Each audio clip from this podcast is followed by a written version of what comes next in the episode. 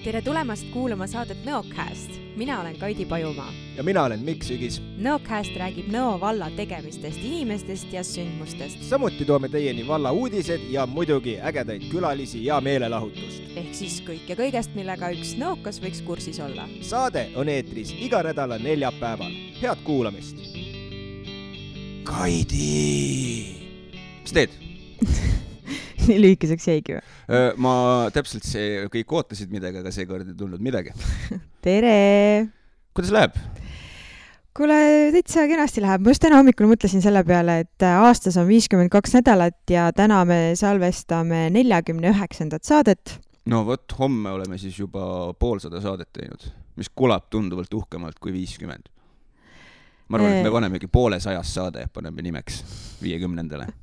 ei, lihtsalt nagu naljakas, et me olemegi äh, mõni, mõni, paar saadet veel ja, ja olemegi viiskümmend kaks saadet teinud, ehk siis järjepidevalt viiskümmend kaks nädalat oleme Nõocasti äh, teinud. ja kui võtta siin mõned äh, meie enda loodud äh, karakterid välja, kellega me oleme saadet teinud, siis tegelikult oleme me kohtunud ju viiekümne erineva väga huvitava ja ägeda Nõo kogukonna inimesega või, või inimesega, kes on siis ühel või teisel määral äh, Nõo vallaga seotud. ja kui palju on see tegelikult äh, minu nagu nii mõtte kui tundemaailma rikastanud, kui palju see on juurde andnud ja ma ikka ja jälle tulen nagu sellesse punkti, kui minu käest küsitakse, et Kaidi, et miks sa teed neid saateid siis äh, nüüdseks on nagu välja kujunenud mul selline kindel stamplause, kus ma ütlen, et äh,, et minu meelest nende saadete tegemine on nagu äh, väga suur õnnistus, ma olen nagu väga-väga tänulik, et äh, et ma kujutan ette, et ükski teine inimene või noh, mitte, jah, okei okay,, ma ei saa päris nii öelda, et ükski teine, et kindlasti on selliseid inimesi veel, aga, aga mina usun, et minu elus ei oleks olnud sellist võimalust äh, näiteks aasta jooksul kohtuda viiekümne erineva oma ala spetsialistiga ja, ja saada tema ajast ja mõtetest nagu äh, segamatult tunni vältel nagu osaks, et see on, see on väga-väga suur äh, õnn tegelikult, mis me teeme ja, ja täiesti nõus, et see tänu sellele kohtud esiteks inimestega, kellega tõenäoliselt nii-öelda argielus never ever nagu niisama puhtjuhuslikult kokku isegi ei puutuks, rääkimata siis veel tund aega juttu rääkimisest. et ja ma olen sinuga kõikide nende punktidega täiesti nõus. ma tahtsin sinna veel midagi lisada, aga, aga mul läks meelest, mis see oli. sa ütlesid kõik olulisem ära et jah, et äh, ka see tundub küll, et alati, kui külalise kutsume, siis inimene, oi, et issand, mis ma siin tund tund aega räägin ja jumal küll, see on nii pikk aeg ja ma ei oska midagi rääkida, ma ei ole eriline rääkija. aga tegelikult see tund aega läheb alati nii kiiresti ja, ja tihtipeale on ju selline tunne, et, et tahaks seda teist tundi veel mõne inimesega, kellel on nagu eriti palju selliseid äh, huvisid või hobisid või või kuidagi selliseid kannapöördeid oma elus tehtud, millest tahaks nagu äh, rohkem teada või, või nende teemadega nagu rohkem süvitsi minna, et kuidagi hästi niisugune jäämäe tipp on, mida me kogu aeg äh, tallame nende erinevate külalistega. Jah, jah, jah, seda küll, et mis üks asi, mida on äh, see saade ka kindlasti näidanud, on see, et kuna noh, inimesi, kellega me oleme rääkinud, on olnud nii seinast seina valdkondadest, siis on see minu jaoks sellise positiivse asjana nagu kinnitanud äh, seda mõtet, mis mul on olnud juba pikka-pikka aega elus, et see on see, et absoluutselt iga valdkond elus on tegelikult nagu lõputult, lõputult nagu sügav ja mida enam sa sellele nagu pühendud, seda enam sa saad nagu teada, et oi, plinn, kui palju mul veel asju selles valdkonnas nagu teada on. et, et just see öö, äh, lõputu kõikide valdkondade selline sügavus ja see, kui rikkalik see nii-öelda inimkogemus meil siin on, et mida kõik inimesed, erinevad inimesed oma ajaga siis teevad. jah, ja, ja kuidagi nagu, kui suureks inspiratsiooniks nad on nagu meile ja ma loodan, et ka Nõocasti kuulajatele, et et järgneda ikkagi oma, oma südamele või kuulata nagu oma südant, et kui on mingi valdkond, mis ikka kõnetab või siis tuleb sellega tegeleda või siis, et kui on midagi, mis, mis enam nagu äh, hommikul voodist tõusma ei pane, siis tuleb teha muutus ja et muutuseid ei tohi karta ja mõni nendest külalistest äh, on ju teinud ikka täielikud kannapöörded ja võtnud saja kahekümne kaheksa või tähendab, saja kaheksakümne kraadise pöörde oma elus ja see on lõppkokkuvõttes ikkagi läinud ju väga õnnelikult ja edumeelselt, et et tõesti, tõesti, ma olen kohutavalt tänulik nende kõigi külaliste eest, kes on siin, siin käinud ja oma aega nii-öelda meile kinkinud ja oma mõtteid täpselt, täpselt, et elav tõestus sellest, et ei jää muud üle, tuleb lihtsalt elul munadest haarata ja teha, mis on tarvis. nojah, kui sa arvad, et elu on mees, äkki on naine võimalik, võimalik, kuigi ma arvan, et ta on pigem selline Otto Triin jah, või selline hermafrodiit, vaata. nagu selline ideaalne inimene siis, nii mees kui naine. jah, vahepeal tahaks nagu öelda, et elu on ebaõiglane ka või, või naerab meie üle või kuidagi ah, tead, see on lihtsalt selline inimkogemuse piiritud jonn, noh. me lihtsalt ei saa aru ja siis me jonnime jah, ilmselt on ta ikkagi kuidagi elu üldiselt või, või kuidagi illustratiivselt võib öelda, et ta on ikkagi kõrgem teadvus ja kõik, mis tuleb, peab tulema ja see, mis ei tule, ei pidanudki tulema ja ja võib-olla sellises mõttes nagu äh, kandub ka selline vabadus või Nõus, lahtilaskmine või aktsepteerimine. tõsi ja noh, ja isegi kui see ei ole tõsi, siis äh, on ta selles mõttes niisugune ütleme siis positiivne ja nagu vaimsele tervisele nagu hea mõte, selles mõttes, et ta nagu aitab äh, elada selles mõttes. ja kui te, ja see on selles mõttes naljakas fenomen alati, mida või, noh, vaata, mis on elus äh, tihti juhtub, on see, et vaata, et kui sa äh, elad, on ju, siis kuidagi kõik, mis minevikus nagu juhtus, tundub nagu loogiline, vaata, et nagu selline loogiline asjade jada et äh, olla tänulik selle eest, mis on ja ju siis kõik pidi minema nagu pidi, et selles mõttes on nagu omamoodi vabadus ja aktsepteerimine ja täpselt, lühidalt, et äh, põdeda pole mitte midagi, noh, on ju? ma arvan küll, jah. täpselt, grab life by the balls. aga kuule, Kaidi, mis uudist? Uudised siis see nädal on sellised, et kahekümnendal veebruaril TV3 ja Phoenix Casino koostöös toimunud tänugalal Eestimaa uhkus tunnustati Eesti inimesi, kes on meile kõigile eeskujuks, sest on korda saatnud midagi erilist ja kangelaslikku. ka nõokatel on põhjust uhkust tunda, sest kogukonna hoidja auhinna pälvis Luke noormees Martin Lillevere. Martin on noor, kes tegi midagi toredat kogukonna heaks ja rajas Lukele mänguväljaku. auhinna andis Martinile üle laulja Anne Veski. aitäh, Martin, oled meile kõigile eeskujuks eeskujuks. Martinist ja Luke mänguväljaku sünniloost oli pikemalt juttu Nõo vallalehe septembrikuu numbris teisel märtsil algab PRIA loomakasvatuse otsetoetuste taotluste vastuvõtt. kahe tuhande kahekümne teisel aastal saab taotleda piimalehma kasvatamise otsetoetust. piimalehma kasvatamise otsetoetust Saaremaal, Hiiumaal, Muhus, Kihnus ja Ruhnus ning ute ja kitse kasvatamise otsetoetust. loomakasvatuse toetuste taotlust saab pärast e-PRIA-sse sisselogimist esitada kohe avalehe kaudu ja internetileht on siis e-pria.pria.ee jumal, kui palju sõna, sõnu, toetust, sõna, toetuse sõna oli selles uudises. Selle.... mulle meeldib see ka, et Pria ei oma, ei nagu ei hoia kokku oma selle lühendiga, vaata. et jumala eest meelde jääks, et me Pria oleme.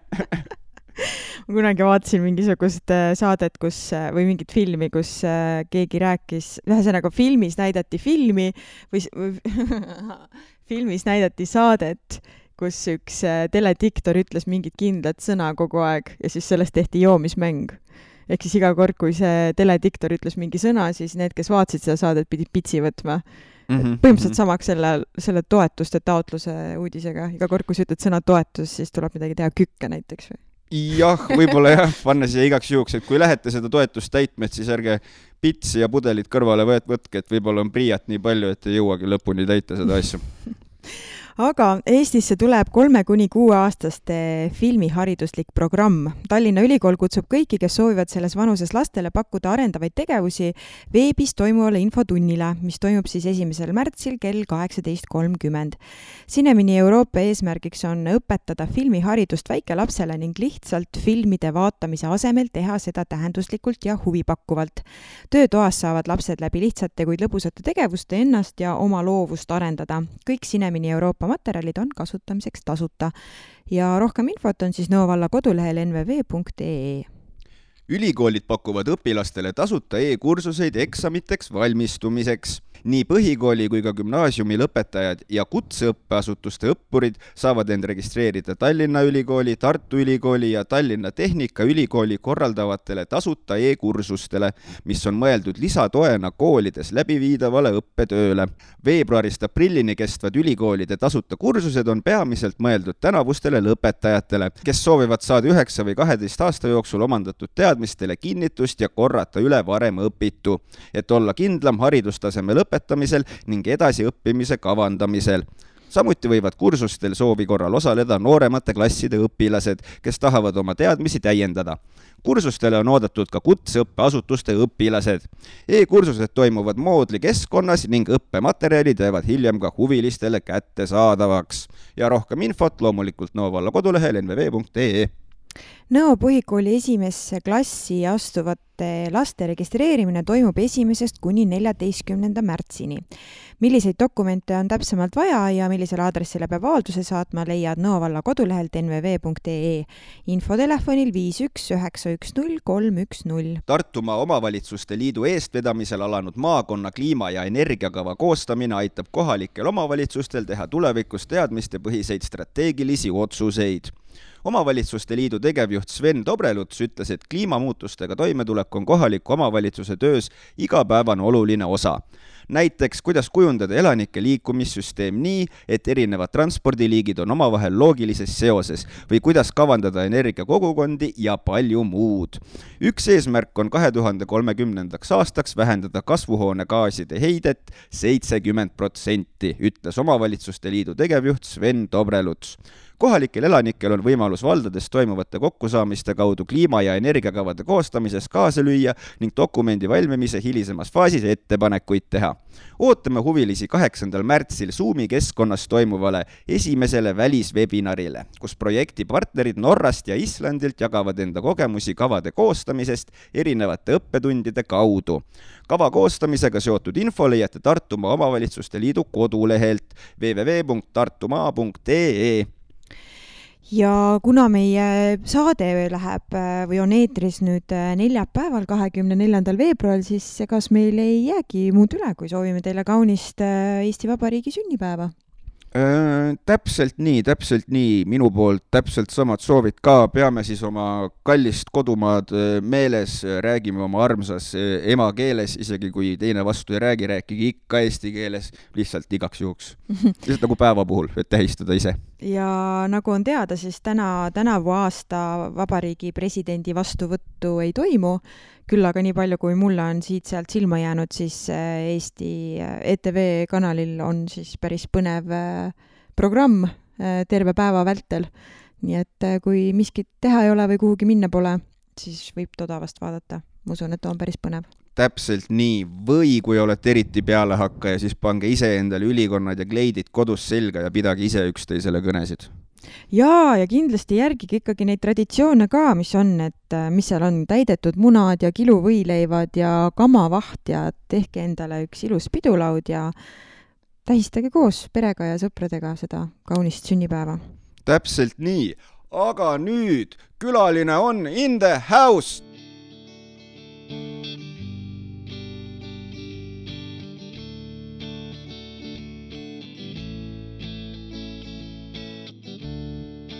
Kaidi, tead, olin mina siis täna hommikul äh, Lõunakeskuse jäähalli juures parasjagu oma suuskasid äh, õlitamas, määrimas äh, ja olime plaanis Andrusega pidime minema tegema nagu paar kiiremat ringi uisuväljakul suuskadega, aga siis mul tuli meelde, et kuule, Andrus, sorry, täna jääb ära mees, et helista sellele.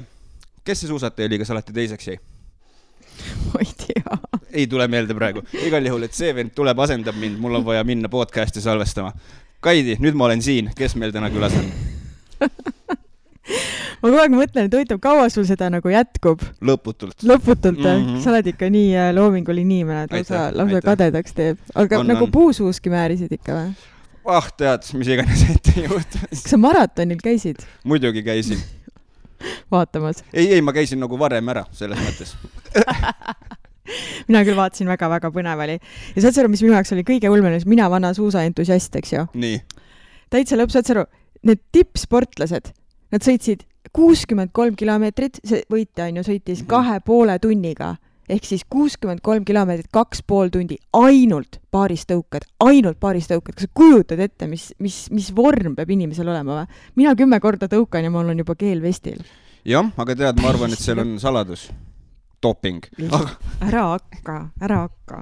aga Kaidi, okei okay,, ei ole, ei ole, puhas, puhas sportlik see oli, see oli, seda oli lihtsalt nii ilus vaadata, seda oli nagu metsikult ilus vaadata, aga ma mõtlen, mis töö seal all on, no ilmselt need inimesed on mingi viiendast eluaastast saadik suuskadel ka igapäevaselt, eks ju. ma kujutan ette, et jah, et seal sa pead olema ikka rohkem kui asjaarmastaja selle jaoks, et jah. ja mina käin, olen nelikümmend viis minutit rajal ja mõtlen, et olen jube tubli, eks ju, sõitsin kuus-seitse või kümme kilomeetrit ja nemad sõidavad iga päev kolm tundi, noh, lihtsalt teevad sooja aga mm -hmm. jaa, tõesti, Mikk, me ei ole täna saates kahekesi. meie tänane külaline soovib ennekõike olla raamatukogu hoidja rollis. tsiteerides Hando Runneli mõtet, kallid on need raamatud, mille abil sa ehitad ennast, eriti need, mis saavad su hingele peegliks. külaline lisab, et raamatukogu kõige tähtsam osa on inimene, kes muudab sõna elavaks. saabuva vabariigi aastapäeva eel on sobilik meenutada, et raamat on täitnud väga olulist rolli meie rahvuse ja riigi sünnil ning kestmisel. ka ajaloo arvamise juures on on väga olulised just esma-, mai-, ka ajaloo arvamise juures on väga olulised just esmamainimised trükisõnas, nii et avaraamat ja avane raamatule, nagu on öelnud üks tuntud kultuuritegelane. tere tulemast saatesse, Kari Nevik! tere tulemast! see oli äh, see oli nii teistsugune kirjeldus, et tavaliselt äh, inimesed, kui ma ütlen, et saatke selline enesetutvustus või iseloomustus, siis inimesed ikka räägivad, et noh, et kes nad on ja kus nad sündinud on ja kus nad pärit on ja millega nad tegelenud on.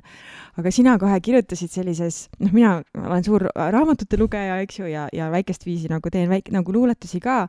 ja see oli hoopis teistsugune lähenemine nagu meie saatele. see oli, see oli nii ilus mm. -hmm. aitäh, ma lihtsalt arvasin, et kuna Nõo valla lehes oli juba selline lühikene tutvustus ära, et, et palju siis ikka inimene iseendast rääkima peab, kui, kui on võimalus rääkida raamatutest, et, et sellest siis selline tutvustus ja kuna tõesti on nüüd tulemas ka kohe vabariigi aastapäev, siis, siis ma arvasin ja raamatukogude aasta, siis ma arvasin, et seekord võiks sedapidi olla küll ja teie läksite sellega kaasa ja see on tore.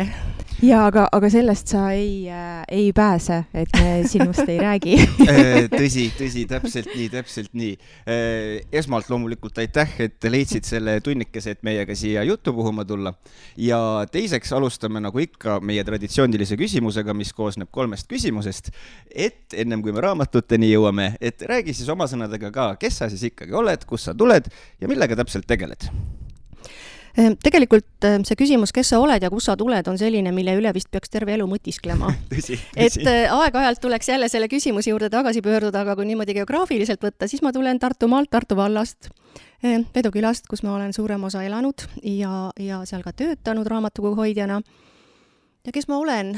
ma olen selline eh, kahe armastuse vahel ennast jaganud, et üks on raamatud ja teine on loodus, et et kord jääb üks peale, kord jääb teine peale, aga tegelikult on võimalik neid täiesti paralleelselt äh, enda ellu siduda ja, ja seda ka siis niimoodi väljaspoole pakkuda, et et kui üks asi natukene rutiinseks kätte läheb, siis on hea tegutseda teise asjaga ja Maaraamatukogus üksi töötades on, saad sa valida tegelikult, mida sa parasjagu teed mm. -hmm. et mõned asjad, mis hetkel ei tundu nii atraktiivsed, mida saad edasi lükata, siis need sa lükkad sinna kusagile sahtlisse ja tegeled sellega, mis sind hetkel parasjagu rohkem inspireerib ja, ja, ja see on tegelikult äh, vist üks parim koht maailmas, kus töötada, sest sa oled äh, ise oma võimaluste peremees rohkem võib-olla kui kuskil mujal tead, see on nii huvitav, et sa seda ütled, sest eile õhtul just enne, kui ma panin lapsed magama ära, kell üheksa läbi kümme minutit oli juba vaikus majas ja mõtlesin, et lähen ise ka magama, et kuidagi selline väsimus on, on põue tikkunud viimastel nädalatel.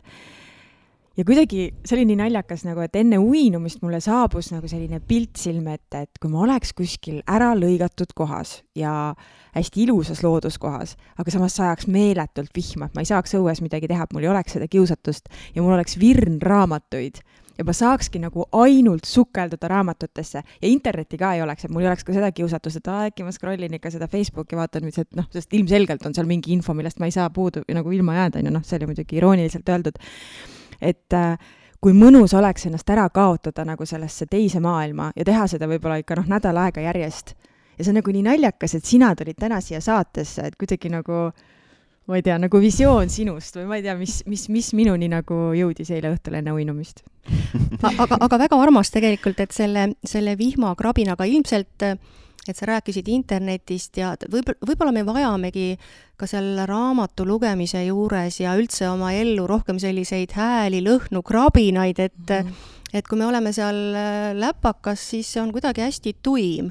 et see tekitab meis võib-olla mingeid emotsioone ja mingeid mõtteid, aga temaga ei kaasne niisugust äh, muud maailma, muud emotsiooni, et sedasama vihmakrabinat ja sedasama raamatulehe krõbinat ja seda lõhna, mis raamatut avades võib tulla ja ja, ja, ja seda mõnusat olemist seal diivani peal ja, ja, ja, ja sellist, see on nagu rituaal mm. -hmm.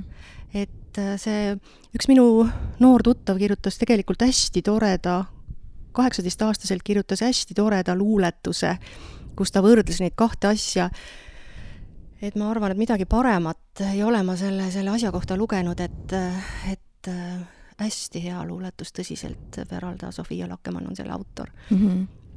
Mm -hmm. jah, kuidagi see, ma kohe lasen Mikk sul ka rääkida.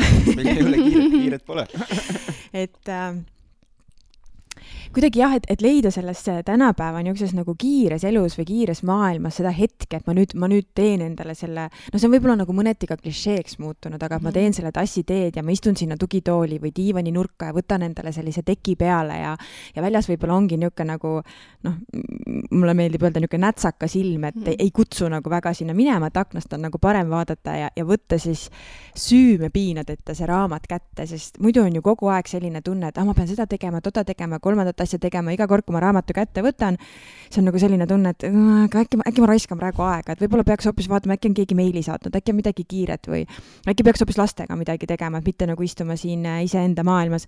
et võib-olla see kuidagi nagu seda julgust või oskust võtta rohkem aega, et pühenduda nagu raamatute lugemisele on, on minu elus küll nagu kuidagi selline äh, ma peaks nagu selle poole võib-olla rohkem liikuma, et äh, kui kunagi küsiti mu käest, et äh, mis on sinu lemmik aastaaeg, siis ma ütlesin, noh, noh, mulle meeldivad kõikides, äh, kõikides aastaaegades on midagi, mis mulle väga meeldib, aga eriti mulle meeldib nagu sügis, mis peale suve tuleb, sest kuidagi suvi on Eestis nii armas ja lühike ja, ja tahaks sellest võtta ju maksimumi ja, ja alati, kui on ilusad ilmad, siis sunnid ennast välja minema, et noh, jumala eest ei laseks nagu raisku ja siis, kui hakkavad tulema need esimesed sügisesed ilmad, kui sa tunned, kuidas maa maailm rahuneb ja kuidas sinus see tempo rahuneb ja, ja siis ma julgen küll võtta selle raamatu ja istuda selle taga, sest ma tean, et ma olen nii palju panustanud eelmisesse aastaaega, et nüüd sellel saabuval aastaajal kuidagi nagu pühenduda sellesse ma isegi ei tea, mis ma öelda tahtsin. ma mõtlen, et sa kuidagi väga-väga inspireerid mind oma energiaga juba, et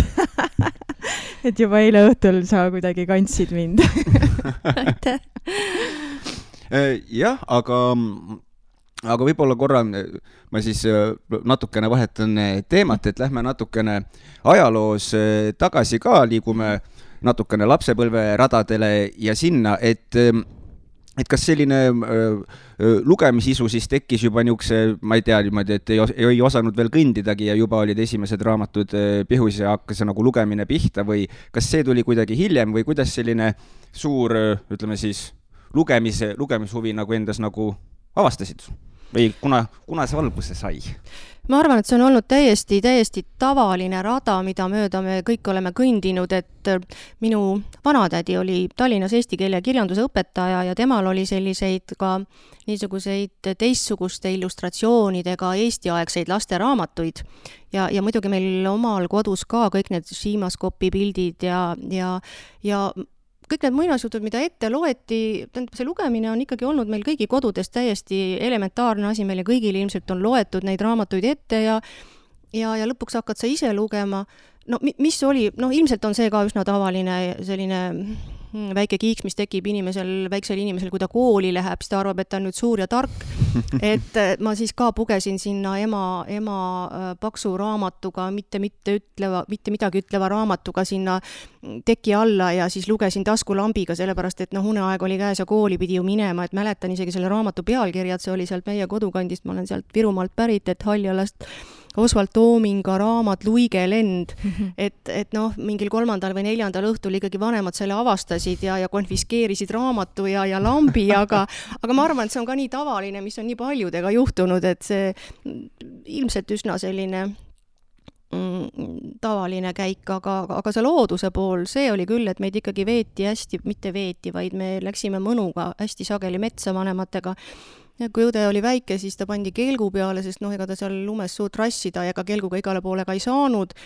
ja, ja siis vanemad õpetasid meid vaatama, nägema, arendasid fantaasiat, et kui kuskil oli mingi kokku kukkunud küün, siis tekkisid sellised nõialood ja ja, ja nii edasi ja nii edasi ja et, et, et seda oli nagu hästi palju võib-olla rohkem kui seda raamatut, sest raamat oli kuidagi, tuli nii loomulikuna ja iseenesena aga, aga see looduse pool jah, ja nad õpetasid ja rääkisid taimi, loomi, linde nii palju, kui nad ise oskasid.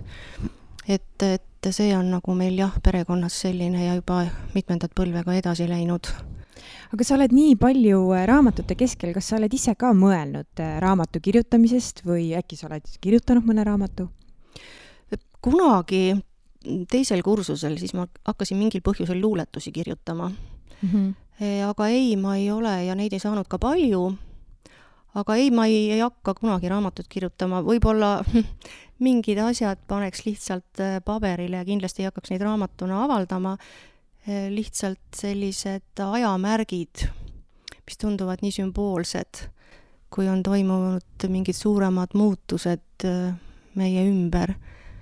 Ja siis mingid sellised väga teravad või erksad juhtumid või inimesed või, või, või sellised olukorrad, mis võib-olla vääriks paberile panemist mm. -hmm et eks ma olen seal raamatukogus töötades ka ise niisuguseid asju üles kirjutanud, korjanud paber-pliiats kõrval, kui keegi vanem inimene on midagi pajatanud selle koha või enda elukohta, siis on see lipiku peale läinud ja kausta vahele.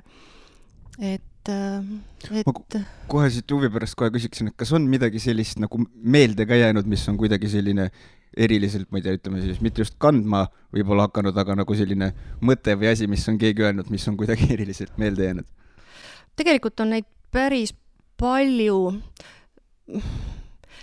mis on kuidagi niimoodi, me rääkisime siin sügisest, et november on ka minu lemmik aastaaeg ja praegu aknast välja vaadates selline hall ilm tuleb mul millegipärast meelde siis, kui majandid lagunesid mm -hmm. ja siis see ja, ja siis see osakonna juhataja mingil põhjusel oli jäänud üks põld koristamata. ja siis ta, ja siis ta seal põllu peal lihtsalt, ta oli kuidagi noh põllu ääres, ta oli kuidagi juba füüs-, ta nagu, ta nagu elas seda kohutavalt üle, et see tema põllumehe hing oli katki ja, ja valutas mm. -hmm. et ma parasjagu hulkusin oma koeraga seal lähedal ja eemalt ma nägin teda, ta oli nii kühmus ja nii, nii elas seda kuidagi üle, et, et see oli selline, millegipärast praegu tuli mul see pilt meelde niiviisi mm. -hmm, mm -hmm. kas sa, kas sa õppisidki raamatukogundust? ei, ma õppisin bioloogiat, ma olen tegelikult botaanik hoopiski mm., aga, aga ma läksin, tegin kutsekoolituse läbi. ma läksin pärast ülikooli, Tallinnasse suunati mind instituuti, praeguse Tallinna Ülikooli eelkäijasse, see seltskond hakkas seal siis ülikooli looma, et, et, et oleks ka Tallinna noortel natukene mugavam kõrgharidust omandada. Ja, ja siis ma jäin iseendaga natuke hätta, sellepärast et ma elasin ühe tuttava ühikatoas, Teaduste Akadeemia ühikatoas seal kuulsas akadeemia teel. Ja, ja see oli mulle kui maakale ja, ja sellisele hästi avarat kodu omanud, noh, kodu mõte on ka mets ja, ja põllud su ümber ja sinu suur kodu, lisaks aed ja kõik see muu, et kuidagi kitsaks läks Mm -hmm. ja, ja, ja siis need maja seinad seal, kust kostus läbi kõik, tuli meelde üks prantslane, eh, kes kirjutas kunagi kohvikus istudes luuletuse sellest, mida ta enda ümber kuulis ja nägi ja siis ma ka samamoodi siis kirjutasin ühe luuletuse selle ühikatoa teemal, mis mul siis sealt ümberringi kostus ja, ja kuuldus ja, ja siis see trolliga tööle sõit hommikusel tipptunnil, kui sa olid seal teiste vahele surutud ja, ja kes hingas sulle küüslauku näkku mm. ja kes lõhnas millegi muu järgi ja siis ma tulin vahel lihtsalt paar peatust varem maha, et, et värsket õhku hingata. ja, ja lõpuks ma ikkagi tulin kodukohta tagasi ja, ja jätsin instituudiga hüvasti, kuigi mul oli tegelikult süda tilkus verd, sest et see oli väga-väga tore seltskond. Ja sain tegeleda asjaga, mis mind noh, ka huvitas, et äh, ma tegelesin soodega ja rabadega. Mm. Et äh, käisin ennast ka äh, Leningradi Botaanika Instituudis täiendamas, mis oli omaette väga põnev aeg. et kui ma ülikooli lõpetasin, siis oli Eestis viimane üleliiduline kaheksakümne üheksandal aastal sooteadlaste nõupidamine ja, ja Botaanika Instituudi mm, üks professor, Marina Potš, millegipärast arvas, et, et ta tahaks mind enda juurde natukeseks õppima turbasammalde määramist, mida tehakse mikroskoobiga ja Eestis vist oli sel ajal üks, üks või kaks inimest, kes seda tegid. Et ja nii ma siis sinna sattusin ja seal oli ka üks Eesti juurtega inimene parasjagu tööl ja see oli jällegi ääretult põnev aeg. mm, üks selle instituudi töötaja, üks vanem proua kutsus mind omale külla, tema abikaasa oli väga vanast ja tuntud Peterburi teadlaste suguvõsast. Ja siis need raamatud, mida ma seal nende kappides, kuidagi oli õnnestunud neil päästa kogu selle sõja ja blokaadi ja kogu selle õuduse möllust neid raamatuid, et, et see on mul nagu siiani meeles, et niisugune väga-väga väärikas ja uhke, oleks nagu muuseumi sattunud. Ja samas, ja samas siis see, see nende poeg, nende ainus poeg, kes kes ei olnud nagu ennast elus leidnud, kes äh, lihtsalt istuski kodus, tegi natuke muusikat ja, ja oli kuidagi selline kaotsi läinud mm. -hmm. et see oli kuidagi nii suur kontrast selle kunagise hiilguse vahel ja siis selle eh, hetke vahel ja selle praeguse elu vahel mm. -hmm. et ja siis need vene toidud olen proovinud teha järgi kapsakotlette ühel, teisel ja kolmandal moel ja mitte kuidagi ei saa nii maitsvaid kapsakotlette, kui, kui, kui seal need Peterburi kolleegid tegid, et et seal olid mingid iidsed saladused? seal olid jah, ma ei tea, või oli see vene hing, mis sinna kotleti sisse läks, ma ei tea, mis see oli. aga et siis kui ma saan nagu õigesti aru, et võib öelda, et selline eh, teie raamatukokk oli siis nagu veidikene selline nagu juhuslik või kuidagi asjade kokkulangemine, et see ei olnud iseenesest nagu niisugune teadlik visioon. valik? ei, ei, teadlik valik kindlasti ei olnud. et äh, ma, ega mul ei olnud nagu sellist, ma olin enda, või ma olin, ma arvasin olevat ennast piisavalt kärsitu, et mitte, mitte minna raamatukokku tööle või noh, noore inimesena ma nii tundsin, et ma tahan liikuda, ma tahan väljas olla, ma tahan oma rabas mütata, metsas mütata, aga öö, minu, minu raamatukogu hoidja seal vedul, tema oli ka vist üle neljakümne või rohkem aastat seal töötanud ja ta oli hästi armas inimene minu jaoks. ja, ja, ja siis läks kuidagi niimoodi, niimoodi mõnusasti, ma ei, mul ei tekkinud nagu mitte mingisugust tõrget ja, ja kui siis, kui see minu armas raamatukoguhoidja veel pensionile jäi, ma läksin talle koju ja lindistasin tema enda elu mm. -hmm. ta oli ingerlane ja samamoodi selle Leningradi blokaadi läbi teinud ja, ja lastekodus Venemaal olnud ja, ja, ja see oli tegelikult äh, niivõrd, äh, niivõrd äh, jõhker lugu ja ta ise on noh, niivõrd, oli niivõrd päikesepaisteline inimene ja niivõrd avatud ja soe, et et, et jällegi üks, üks koht, kus õppida, et vinguda oma pisiasjade kallal, ah, see on halb ja teine on mhm. halb ja ilm on halb ja, ja, ja poliitikud on halvad, et samas sa kuulad selliseid inimesi ja, ja, ja saad aru, et no kuulge.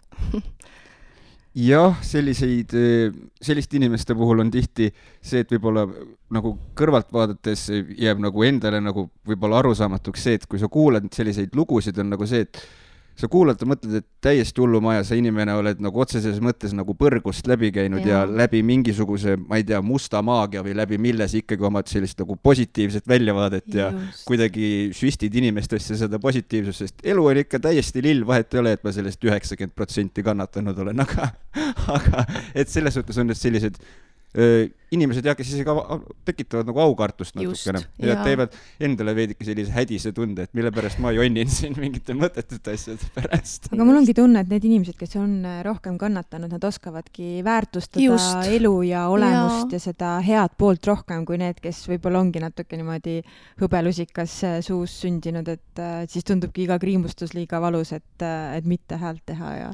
jah, täpselt, aga ma tahaksin korra tulla veel selle Leningradi juurde tagasi, kui käisid siis seal mm -hmm. ja rääkisid, et ma saan aru, et seal sa nägid nagu raamat, mida sa mitte kunagi varem ei olnud nagu näinud, et kas need olid siis nagu, kas nad olid siis siis ka veel nagu sellised keelatud, et isegi nagu nende lugemine ja omamine oli selline, ütleme siis mässa ja liigutus?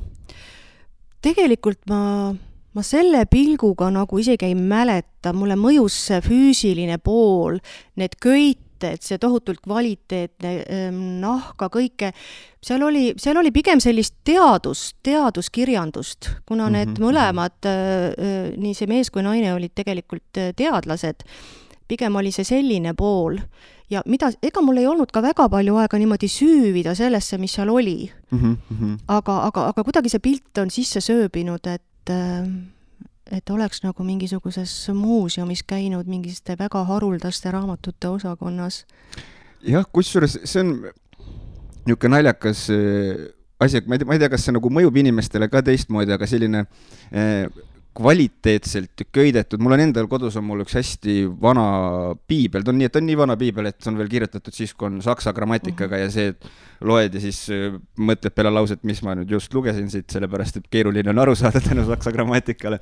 aga et see kvaliteet ja see, kuidas need raamatud nagu tehtud on, on nagu hoopis teisest nagu puust kui tänapäeval. Ja kuidagi siis tänu sellele on selline lugemine ka nagu kuidagi teistsugune kogemus, kui on selline suvaline neljaeurone mingisugune praht, mis sa saad kust iganes nagu võtta ja lugeda. et kas kas see kas sul on ka nagu seda, see kogemus, et kui on selline kvaliteet köites asi, siis kuidagi see lugemiskogemus on juba nagu teistsugune, et sa nagu tunned, et sa loed midagi rohkem väärtuslikku kui võib-olla sellises pehmes köites mis iganes asi? jaa, kohe kindlasti, et siinkohal mul tuleb meelde Tõnu Õnnepalu, kes ütles, et maailmas on kaks asja, mis alluvad inflatsioonile väga kiiresti Äh, mõlemat trükitakse hästi palju juurde, üks on raha ja teine on raamatud. et, et eks need äh, vanad väärikad nahkköites asjad olid ju ka sageli käsitsi nahakunstnike meilgi Taska, eks ole, äh, poolt tehtud, et juba see äratab sinus aukartust, et see on kunst mm. -hmm. et ta on -hmm. formaalselt, vormiliselt kunst ja ta on ka sisult kunst, sest ega sellisesse köitesse ei keetnud, ei, ei pandud ju mingisugust äh, kollast kirjandust, eks ole, et, mhm. et ta oligi, ta oli igatepidi selline väärikas, et, et muidugi on tore, aga Mikk, kas sa ei taha oma, oma, oma piiblit tuua mulle sinna märtsikuus äh, koduste raamatukogude pärlite näitusele näiteks? jaa, jaa, võin, võin tuua oi, kui tore! hea meelega eksponeerin seda. seal on veel, sain selle oma kallilt vanaemalt kingituseks ja seal on veel, ma praegu jään vastuse võlgu, kelle täpselt, aga, aga seal on veel ühe inimese nii-öelda juurde kirjutatud ja alla joonitud nagu tähtsad kohad ka, mis olid siuksed eh, eluliselt vajalikud tollel ühel või teisel momendil. aga ta on üks piibel, mida ma siiamaani nii-öelda aegapidi loen, sellepärast et seda saksa grammatikat, kui sa nagu pikka aega loed, sa hakkad nagu aru saama, aga ta väsitab aju nagu nii, nii ruttu ära, et mingil momendil on see, et sa pöörad lehte, mõtled, mis ma nüüd just lugesin ja avastad, et sa lihtsalt vaatasid hoopis lihtsalt paberit ja aju oli ammu juba töötamise lõpetanud. Aga ma tahaksin korra tulla üldse selle raamatukogu juurde nüüd siin meil kahe tuhande kahekümne teisel aastal ka, et juba pikka aega on pigem nagu räägitud ja see on isegi natukene nagu öö, naljaks pöördunud, et on, ma ei tea, kas sa oled seda kuulnud, aga on näiteks see, et, et nagu kõige parem koht, kus teha ütleme, selliseid kuritegelikke tehinguid on raamatukogu, sellepärast et seal ei käi mitte keegi. on, see on, see on nali, see on nali, mida ma olen kuulnud rohkem kui mitu korda. aga et kas on ka nii, et tegelikult kas inimesed ikkagi käivad raamatukogus, tahavad raamatuid lugeda või on pigem see tendents sinna, et inimesed ikkagi kolivad järjest rohkem internetti ja ostavad neid e-raamatuid ja loevad siis neid oma tabletitest ja kust iganes mujalt ma arvan, et kaks asja eksisteerivad paralleelselt ja jäävadki paralleelselt eksisteerima. üks ei sega teist mm. -hmm. et kui ikkagi on vaja, ega paljud asjad ei ole ju meile ka tegelikult trükisena kättesaadavad ja paljud asjad ei ole meil kahjuks, me ei saa öelda, et Eesti on inforikas riik, midagi pole teha, väga paljud asjad ei ole meile kättesaadavad mm. -hmm. et ei ole meil neid litsentse osta ja ei ole ka, ma tean, et ka ülikooli ja teadusasutuste raamatukogud on ju tegelikult äh, ikkagi hädas, et, et seda informatsiooni ja väärtuslikku informatsiooni on maailmas palju rohkem mm. -hmm. aga aga see, et sa saad e-raamatut lugeda, on ju väga mõnus, et äh, kas või kuskil lennujaamas istudes mm. sa ei hakka seda, seda, seda oma paksu raamatut kaasa vedama, et igal asjal on oma aeg ja oma koht ja oma funktsioon ja nad jäävad paralleelselt eksisteerima mm. -hmm. et tegelikult minu paar tuttavat, vot see raamatukogu hoidja amet on natuke nagu õpetaja amet, et sa näed, kuidas inimesed kasvavad ja lõpuks tulevad nad su juurde juba oma lastega. ja mul on paar sellist või juba lastelastega, nagu meie Elle Voore juurde tullakse, Nõo raamatukogu hoidjal saab viiskümmend aastat töötamist täis. et see on veel eriti äge tegelikult, et tervitan Hellet, kui sa peaksid kuulama edaspidi. mina ka tervitan ka Tamuri ema, vana, vabandust, mitte Tamuri ema, vaid Tamuri vanaema. ja tšau, Tamur ka aga, aga jah, et, et see üks nendest, üks, üks seltskond nendest, kes on üles kasvanud mul seal raamatukogus, on hakanud üksteisele kirju kirjutama, üks elab Tartus, teine elab Tallinnas oma perega ja kui neil on selliseid väärt mõtteid, mis on väärt kirjutamist ja kirja saatmist, siis nad seda teevad. Et oh., et, et vot sellised tendentsid kolmekümneaastaste seas, kiire elu ja kiire pere ja kiire töö kõrvalt. See on täiesti super, super mõte, see mulle väga meeldib, ma oleksin väga-väga liigutatud, kui ma käsitsi kirjutatud kirja saaksin üks hetk endale postkasti, oh, oh ma ei teagi, mis ma teeksin, poetaksin pisara tõenäoliselt. ma ei no. ole kindel, kas ma üldse kunagi niisugust asja saanud olen. generatsioon on selline. aga alusta sellega, saada ise kellelegi. Ja vaata, mis juhtub. Vot see on ka väga kaval täpselt. see, kusjuures see on väga õige, ma just äh, üleeile õhtul sõitsin äh, pimedas töölt koju ja sattusin mingit saadet kuulama ja seal keegi, ma ei mäleta, mis ta nimi oli, andis nõu, et kuidas, kuidas muuta oma töökeskkond äh, positiivsemaks. ja siis ta tõi seal erinevaid näiteid, et noh, lisaks sellele, et leida kuidagi nagu üles see mõte, et miks sa sinna tööle tulid ja miks sa seda tööd üldse teha saad või tahad, eks ju, et mis see, mis see eesmärk on on ka see keskkonna positiivseks loomine seeläbi, et sa alustad ise esimesena, et kas sa paned mingisuguseid toredate mõtetega neid eh, kleeppaberile oma, oma töökaaslase kuvarile, eks ju, või siis ostad neid mingeid noh, mis need mõnekümne sendised šokolaadid ja paned nagu kolleegi laua peale, et et justkui ole ise see muutus, mida sa soovid teistes näha Tõsi. et täpselt, Mikk, äkki sa peaksid kellelegi saatma kirja, ma usun küll, et ta vastab sulle kirjalikult. parem oleks, noh ma saadan sulle no, saad, kui sa mina, mulle ei vasta. mina olen vana kirjutaja, ma muidugi kirjutan sulle vastu. aga jõulukaartidega on ka see asi, et vanasti oli see ju nii populaarne, ma mäletan, et see oli vist, issand, mul oli esimene laps sündinud, nii et see pidi olema vist kuskil seal seitse-kaheksa aastat tagasi. Äh, jah ja ma saatsin umbes kakskümmend viis postkaarti, kõik käisime pildistamas ja kõik panin luuletuse taha ja heal juhul üks inimene vist vastas, et aitäh nii ilusa jõulukaardi eest. et kuidagi inimesed ei ole, noh, see oli muidugi, võib-olla nüüd on juba teisiti, ma ei tea, aga toona oli võib-olla hästi siis see aeg, kui hakati elektrooniliselt neid kirju saatma ja, või nagu neid kaarte saatma, et kuidagi ei väärtustatud, aga mul on tunne, et me tasapisi jõuame jälle sellesse hetke tagasi, et kui sa saad ikkagi jõulude ajal füüsiliselt postkastist võtta jõulukaardi, et sellel on hoopis teine emotsioon kui see, et sul on mingi virtuaalkaart kuskil postkastis ja me peame ikka ise alustama jälle neid traditsioone, nagu mood kordab ennast iga kümne aasta tagant, peame mm -hmm. meie ka mingeid asju hakkama kordama. see, mille järgi sa igatsed, selle suunas tuleb liikuda. ja tegelikult äh, mul seal veduraamatukogus oli üks lugeja, üks hästi vahva naine, äh, kellel oli skleruusis äh, multiplex, see on raske haigus ja tal mm. oli kätevorm mm. ja tema saatis, ta meisterdas need kaardid ise mm ja, ja, ja saatis selliseid kaarte, et noh, mingitel hetkedel käed ikkagi töötasid paremini ja, ja vot sellise kaardi saamine on ka jällegi et siis sa mõtledki, et millise kaardi sa talle vastu saadad ja mida sa sinna kaardi taha kirjutad. et ja, ja et millist tahtejõudu see vajas, sellist just, kaarti just. saata. aga ma korra tulen sinna rabade ja metsade juurde, me kindlasti tuleme siia raamatute ja raamatukogu juurde tagasi, mina suur rabaarmastaja kuidas sina nagu jõudsid, et sa oled, ma saan aru, sa oledki spetsialiseerunud just rabadele ja soodele, et et mul on, minu, minus on nagu niisugune naljakas fenomen, mida ma ei ole siiamaani, ei ole suutnud nagu näppu peale panna, milles on näiteks ma, mulle ei meeldi käia metsas, sest millegipärast ma kardan, aga ma ei tea päris mida, ma ei karda nagu füüsiliselt mingit looma, aga kuidagi energeetiliselt, kui ma astun rabasse, ma tunnen, kuidas must kõik nagu avardub, kuidagi ta on nii helge või nii valge, samas on seal ju äh, puud on ju kõik sellised nagu noh, jändrikud vist öeldakse selle kohta, eks ju. või, või näiteks kas või see, et kui sa lähed rabasse, kui vaikne seal on. metsas on igasugused metsahääled, aga rabas nagu ei ole hääli, et kui ma oma suurema poisiga rabas jalutamas käisin paar suve tagasi, siis jalutasin, ma ütlesin, et kuula. ja siis ta kuulatas, küsis, mida, ma ei kuule midagi. ma ütlesin täpselt, et see tähendab, et kuskil on kiskja et kui vaikne on rabas, et ma ei tea, mulle, mulle kohutavalt istub see rabades olev energia, ma ei tea, miks täitsa nii äge, ma ei jõua ära oodata, millal kevad tuleb. nii? mis su küsimus oli või? et kuidas sina rabade ja soodeni jõudsid? Äh, ma läheks nüüd tagasi natuke selle sinu jutu juurde, et sa tunned ennast rabas paremini kui, kui, kui metsas kas seal võiks olla selline moment, et, et tegelikult rabas sa natukene kontrollid olukorda, su silmapiir on avar, sa näed enda ümber, et kuna loodusesse minek on muutunud meile võib-olla ikkagi natuke ka mõningase hirmu allikaks. natukene me ikka kardame, kas või mm -hmm. aukartusest, eks mm -hmm. ole, et me ei mõtle, et seal puu taga on hunt või, või karu mm, -hmm. eks ju.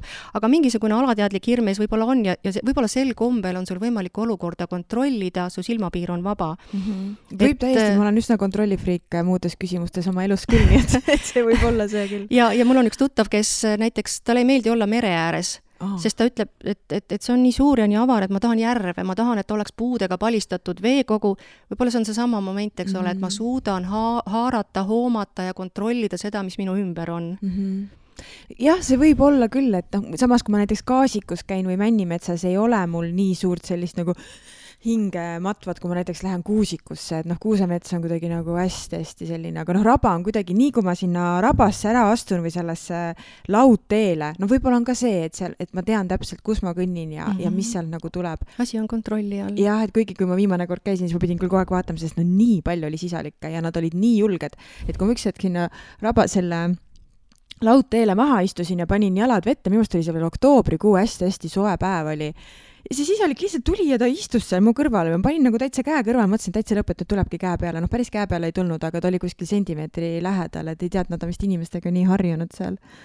nii palju nagu käiakse, aga, aga, aga tõesti jah, see mulle väga-väga sobib raba ja see on nii äge, see on nii äge jah, loodus on üle, üleüldiselt niisugune mõnus, mõnus koht. aga mina, kui ma nüüd teada oota sain... nüüd, oota nüüd, kuidas sa sinna rabade ja soode asjade uurimiseni jõudsid või et miks sa just sellele spetsialiseerusid? kui nii saab öelda. võib-olla sama asja pärast, et, et see andis sellise sellise tasakaalu, et, et sinu all on, tekitas aukartust ja andis tasakaalu et see on samamoodi natuke, nagu me ennem rääkisime, see kirikus olek mm, -hmm. eks ole, et ta on nii suur ja nii võimas ja seal on nii palju, eks ole, inimeste mõtteid, tundeid, mida sajandite jooksul on äh, seal seinte vahel mõeldud ja tuntud. raba on samamoodi, ta on nagu looduslik pühakoda, sinu mm -hmm. all on äh, tuhanded aastad äh, elu konserveeritud elu mm, -hmm. kõlab jõhkralt -hmm. aga, aga, aga ja, ja siis kõik see, mis seal on, see, see hämmastav äh, elu ehm, visadus, need turbasamblad, mis on tegelikult ju igavesed, nad ülevalt kasvavad, alt kõdunevad, kui keskkond neile piire ei paneks, siis nad võiksid olla igavesed, et et ja, ja seesama avarus ja, ja kui sa satud sinna öösel, on tähistaevas või, või et see kuidagi paneb sind niiviisi natukene paika ja, ja mul tekkis huvi, ma tahtsin teada, mis seal tegelikult toimub, et miks ta selline on, nagu ta on ja millest ta mulle räägib mm. -hmm. ja, ja see, see, see, see ajast tagasiminek mm.. ega mul ei olnudki tegelikult seda diplomitööd kerge teha, sellepärast et mm, mul oli vaja äh, geoloogide puurimisandmeid ja see oli kaheksakümnendate lõpp ja ja siis tehti selline põhjalik taustauuring, et kas sind lubatakse kaardimaterjali juurde Keilasse või ei lubata, see võttis mul tohutu aja mm. -hmm. kuna minu isa oli olnud Saksa sõjaväes ja, ja, ja Vene vangilaagris, siis ma olin selline märgiga inimene mm, -hmm. aga lõpuks ma siiski sain ja, ja mul läks küll kiireks, aga see oli äärmiselt osa, põnev osa sellest, sellest lõputööst, see, selle raba arengu konstrueerimine, et et, kõrvutamine olemasolevate andmetega ja üldistuste ja kõigega ja ma nii nautisin seda mm. -hmm et ja siis sa nagu seisad seal rabas ja, ja mõtled selle kõige peale, et, et see on, see kuidagi mõjub hästi. jaa. E, meil on käimas raamatukogu kogu tee, raamatukogu tee aasta. jaa, ma tahame, me kindlasti jõuame raamatukogu juurde veel, aga kuna ikkagi botaanik, siis ma lihtsalt pean seda küsima, sellepärast et see on asi, mis e, millele ma olen mõtisklenud rohkem, kui ma võib-olla tahan tunnistada, et no, sina, kes ikkagi oled äh, taimedega selles mõttes nagu rohkem äh, või noh, süviti kokku puutunud ja ma kujutan ette, et vist nagu rohenäplusega saab tegeletud nagu nii-öelda argielus ka. Või pigem ei jaa, eh, kohe kindlasti, aga mitte enam, selles mõttes terve eelneva elu, aga mitte enam, et nüüd on minust saanud ja saab ka edaspidi olema korteriinimene, et, et see rohenäpundus on lihtsalt teatud põhjustel võimatuks osutunud. ahaa, selge, selge, aga mis mu küsimus oli, on, on, on see, et, et kas, no lühidalt on see see, et kas taimedel on intelligentsus sest see on asi, mille, mida tänapäeval väga süviti uuritakse ja selle üle isegi nagu vaieldakse, et kas neil on, noh, see, et nad on elus, on ilmselge, sellega vist on juba kõik nõus, aga selline, et kas taimedel on intelligents, just nagu sinu arvates, sinu, sinu teadmiste pagasi baasil? See on, see on hea küsimus, ma küsiks vastu, et mis see intelligents on taaskord jälle super hea küsimus, selle üle ka vaieldakse, kus öeldakse, et ei ole intelligents, aga, aga just, sellepärast, et ma olen paljusid selliseid huvitavaid eh, katseid lugenud, mis on taimedega läbi viidud, näiteks üks oli, mul küll taime nimi meeles ei ole, aga mis see katse oli, oli siis see, kus taim äh, kukutati mingisuguselt kõrguselt kuhugi pehmesse kohta oh,. oi, sa tead seda katset, äkki sa oskad isegi paremini rääkida sellest. ei, räägi, räägi, räägi. igal juhul, kui mul siis õigesti meeles on, katse nägi välja niimoodi, et taim kukutati kusagilt teatud kõrguselt kuhugi pehmesse kohta ja siis alguses, kui teda hakati kukutama, siis pandi tähele, et taime vist need lehed ja need nagu tõmbusid kokku justkui. ja niimoodi nagu mitu korda tehti seda, lasti taimel kukkuda, lehed tõmbusid kokku, et justkui taim nagu kaitseb ennast.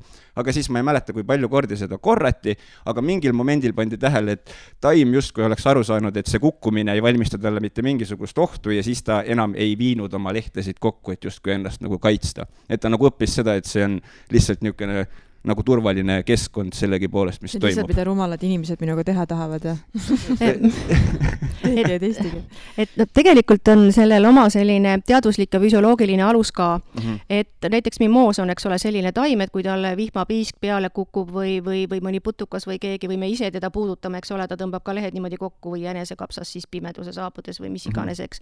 et tegelikult kaasnevad sellega sellised taime jaoks väga e-, energiarohked füsioloogilised protsessid selleks, et see leht kokku tõmbaks või leht leht üldse ennast liiguks, on vaja sellist äh, rõhkude muutust ehk hästi kiiret ainete kontsentratsiooni muutust ja taimele on see meeletult kurnav. Mm.. et, et lihtsalt taim kaitseb ennast sellega, et, et no kaua, et kaua ma siis nüüd teen seda, et, et ma, et, et tegelikult äh, kindlasti taimedel, ilmselt on meil olemas selliseid väga erinevaid olemise vorme ja kas me nimetame seda nüüd intelligentsuseks või milleks iganes, äh, me kõik tegelikult Eh, tegutseme ja elame selle nimel, et, et ellu jääda ja, ja, ja, ja, ja jätkuda.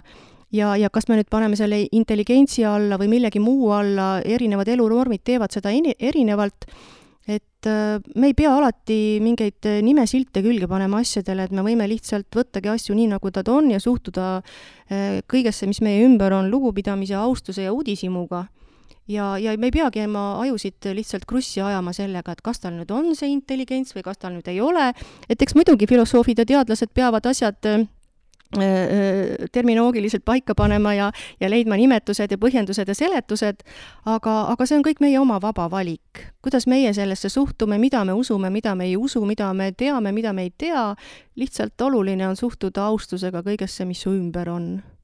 ja, ja nõus. aktsepteerida seda ja nii on maailm palju huvitavam ja põnevam. kunagi ei ole igav. Tõsi, tõsi, tõsi nii, aga palun, sa tahtsid, ma võiks sellelt teemalt veel nii, nii lõputult rääkida sellel teemal, aga lähme raamatukogude juurde tagasi. sul oli küsimus juba salves mm. -hmm. kuigi see sinu teema oli ka väga põnev. see on, see on hullult põnev. ma olen teema. seda testinud oma orhideedega ja nii kui ma jätan nad unarusse ja mööda minnes enam ei kiida neid, siis nad mul enam ei õitse. mis tuletaski mulle meelde, et üks ainult õitseb, neli ei õitse, ma pean hakkama jälle äh, neid äh, armastust avaldama. täpselt aga raamatukogude aasta on käimas, et äkki sa natuke räägid, mis see tähendab inimesele, kes ei ole võib-olla sellega kursis ja mis selle aasta raames Nõo vallas oodata on?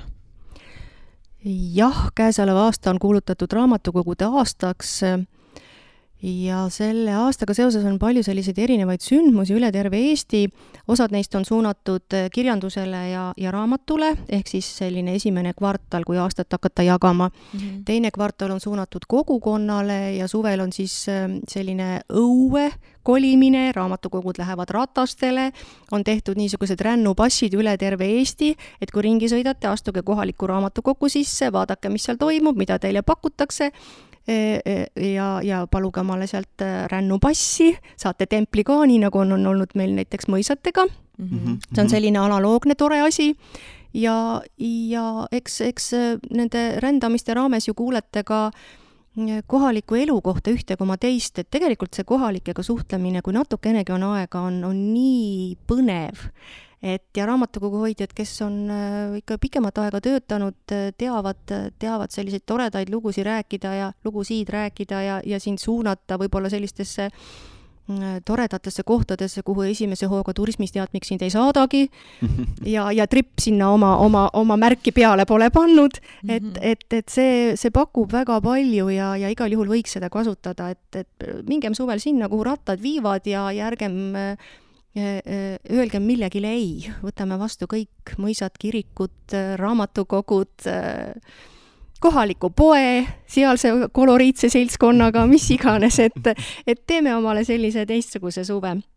Ja, ja, ja sügise poole siis taas jälle ruumidesse tagasi ja, ja öö, erinevates kohtades tehakse väga palju erinevaid asju, tehakse käsitöötubasid, tehakse näitusi, vestlusringe, et, et öö, sõltub, mis, tegelikult selle määrab ikkagi seltskond, kes raamatukogus käib, et, et raamatukogu hoidja üldjuhul orienteerub selle järgi. ja Nõo vallas praegu meil on Äh, all muuseumiruumides Merle Aasa järjehoidjate näitus, seal on erinevatest materjalidest, äh, erineva kujundusega erinevatest riikidest toodud järjehoidjaid, ka see on omamoodi huvitav, niisugune, kuidas siis äh, on disainitud erinevates maades, erinevate firmade poolt erinevatel eesmärkidel loodud järjehoidjad ja, ja kohe-kohe on tulemas siis selliste koduste äh, koduraamatukogude pärlid, just üks äh, armas proua tõi mulle kaks kotitäit selliseid pööningu hõngulisi vanu raamatuid, mida ma ei jõudnud veel äh, väga lehitsema hakata ja lubas mulle tulla ühel päeval ka neid lugusid rääkima, mis nende raamatutega seotud on, et põgusalt ta mainis juba midagi ka mingist kuulikillust seal ühe raamatu juures ja et, et ma arvan, et see saab olema jällegi väga-väga huvitav ja, ja miks siis sinu raamat ja, ja võib-olla on sul veel midagi salapärast seal kodus? mul on päris äh, mitu niisugust no. Äh, väärtuslikku asja, ma kindlasti toon need, ma kindlasti toon. jaa, väga tore. ja samal ajal märtsikuus siis äh, vitriinide kõrvale seinte äärde saavad Rein Lõhmuse puidust kuidas ma siis nüüd ütlen, esemed, ühesõnaga Rein Lõhmus on selline mees, kes viimased paar aastat kõnnib mööda raielanke, mida meil Eestimaal hakkab üha rohkem ja rohkem olema. Mm. kahjuks. ja vaatab selle pilguga, et mida tema siis nüüd seal kännu peal näeb, et eriti armastab ta näiteks pajupuid, mille sisse löönud mädanik, tekitab seal selliseid toredaid kujundeid, kord võid sa näha seal inglit, kord võid sa näha seal lendavat kiili mm -hmm. ja ta siis lõikab lihtsalt need sellised kettad, mm, lihvib ja, ja võib-olla lakib neid natukene ja ega väga palju rohkem polegi vaja, ta lihtsalt avabki sulle selle, selle ajahamba, mis sinna puidusse oma jälje on jätnud. ja temal on ka selliseid toredaid lugusid, üks lugu oli selline, kuidas ta rääkis, et käis aasta otsa ühte kaske vaatamas, nägi, et kõrgel on üks nii vägev oks, et sellest saaks kindlasti midagi vahvat, kui selle nüüd kätte saaks, muudkui käis ja käis. ja kui inimene ikka midagi väga-väga tahab, siis ta sellega saab. välk oli kasepuusse sisse löönud ühel hetkel ei ole oli, oli, sellise loo ta rääkis, et wow. ja siis ühe väga vahva, tal on ka kalender välja antud küll vähe, väga väheses tiraažis ja siis selle kalendri kaanepilt oli selle kohta, käis selline tore lugu, et läks sõbrale külla ja, aga sõbral tuli samal ajal korstnapühkija ja see võttis nii palju aega, et sõbra kodu lähedal oli mingi liivakarjäär ja siis ta läks sinna jalutama ja komistas liiva sees oleva mingisuguse puidust asja otsa, siis ta kraapis selle välja ja sai tõeliselt toredad aiese, et, et, et sellised juhused saadavad ta teele selliseid puujuurikaid ja puu, puust oksi ja, ja siis ta lihtsalt avab, avab ähm, meile, avab meie silmad ja, selle puidu suhtes. jah, et tal peab nagu silma endal ka olema, et näha seal seda lugu ja, või tegu või just, või kujundit ja, või, või ja. midagi, et tegelikult olekski ju tore, kui siis lastega koos tuldaks vaatama ja, ja siis las lapsed siis äh, otsivad ja, ja vaatavad, mida, mida nemad seal näevad ja ja mis lugu sellega seotud võib olla aga on teil mõtet ka või mõte selles suunas liikunud, et lastele nagu teha sellist muinasjutu ettelugemise, ma ei tea, veerand tundi või pool tundi, et äh, minu meelest on see väga armas äh, jaa, jaa, suurima heameelega, et praegu on lihtsalt see aeg väga-väga kiire olnud, et mm. maikuust, kui meil tuleb veel poole koha üks töötaja juurde, et siis me tahame hakata seda tegema kohe regulaarselt. et praegu on meil käinud siin paar lasteaiarühma ja ma niimoodi natuke kerge kõheduse tundega võtsin ette Eppertone, Epp, Petrone võlusõnad mm. -hmm. Need on sellised ühe minuti muinasjutud erinevatest riikidest pärit muinasjutud, mida ta on tõlkinud ja tegelikult nad on sellised lood, mida võiks noh, lausa täiskasvanu nautida ja võib-olla lausa võiks meie parlamenti ühe loo saata, ühe vana Hiina muinasjutu. et et lugesin selle ette ja ise mõtlesin, et kas lapsed nüüd ikka saavad sellest nii aru, nagu, nagu, nagu meie saame ja siis, kui ma selle lugemise olin lõpetanud ja küsisin, et kas te tahate veel, siis tuli üksmeelne jaa.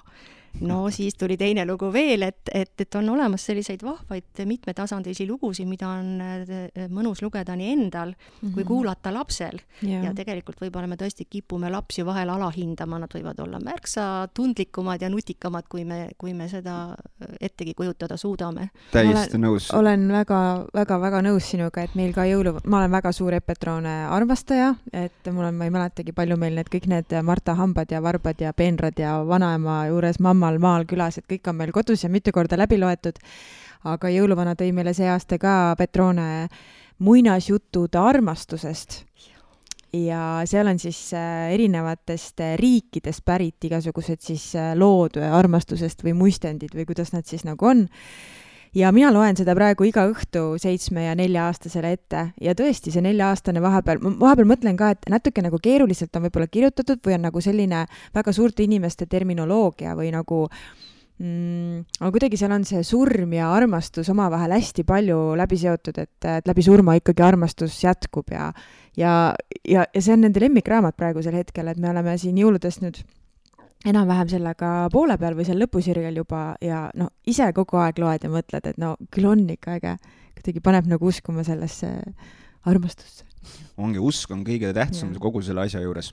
aga korra, mis minu arvates see läheb selle temaatikaga ka hästi kokku, mis, mis me siin just praegu käsil on, et, et praegu on väga selline mm, päevakajane siis see, et järjest rohkem hakatakse meil noh, võib-olla selline äh, ajaloo, ajaloost inspireerituna siis paljusid raamatuid nii-öelda justkui nagu taunima, keelama ja muutma, ma usun, et me kõik oleme seda ühel või teisel viisil tähele pannud mingite raamatutega, et kuidas sina nagu sellesse suhtud inimesena, kes kogu aeg, või noh, pidevalt ütleme, raamatutega kokku puutub ja just eh, mainisid ennem seda ka, et, et tihtipeale on lapsed nagu palju nutikamad, kui me nagu arvame, et nad on ja saavad keerulisemastest lugudest aru.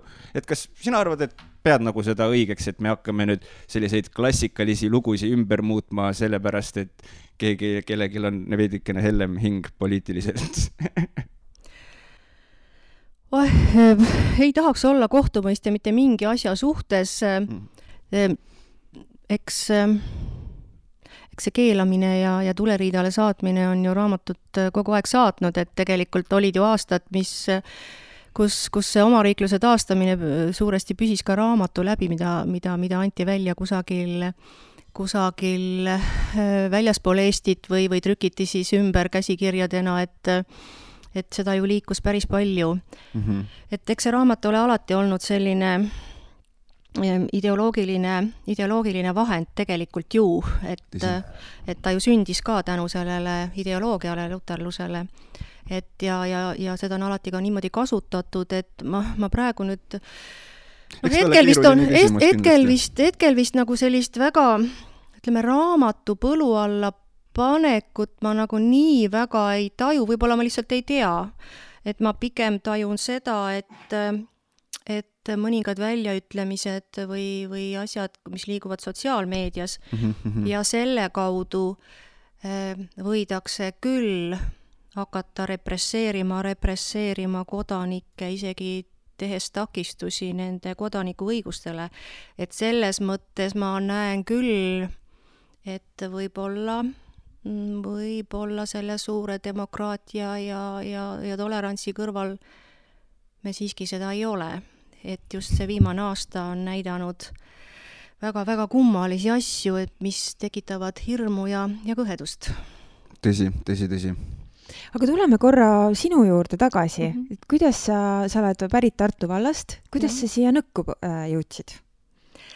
Nõkku jõudsin niimoodi, et olin äh, olin, elasin Tallinnas ja, ja kuna minu äh, noored, minu äh, sugulased kolivad, äh, hakkavad elama siin Kambja vallas, siis oleks hea olla nende lähedal oma, oma eelseisva eluperioodi jooksul, kus sa hakkad üha, üha enam vajama noori oma kõrvale.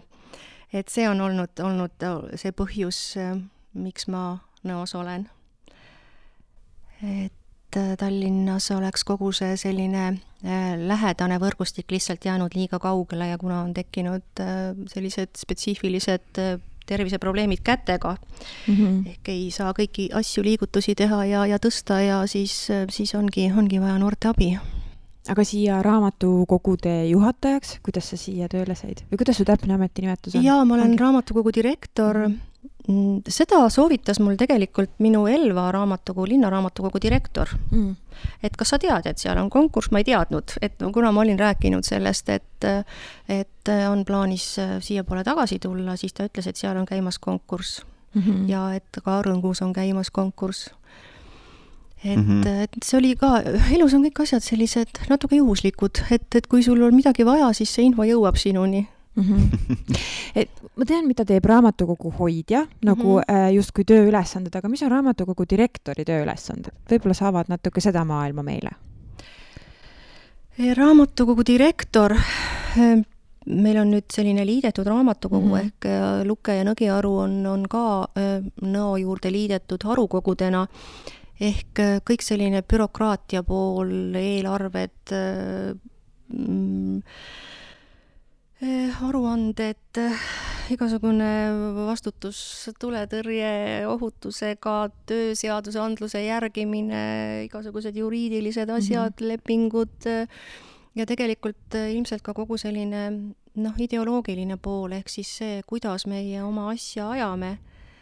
et et, et, ta, kuidas, kuidas, kuidas me peaksime olema nii, et, et lugeja tuleks rõõmuga meie juurde üha rohkem ja rohkem mm. -hmm. et, äh, et see selline, selline ühine suuna hoidmine koos mm, -hmm.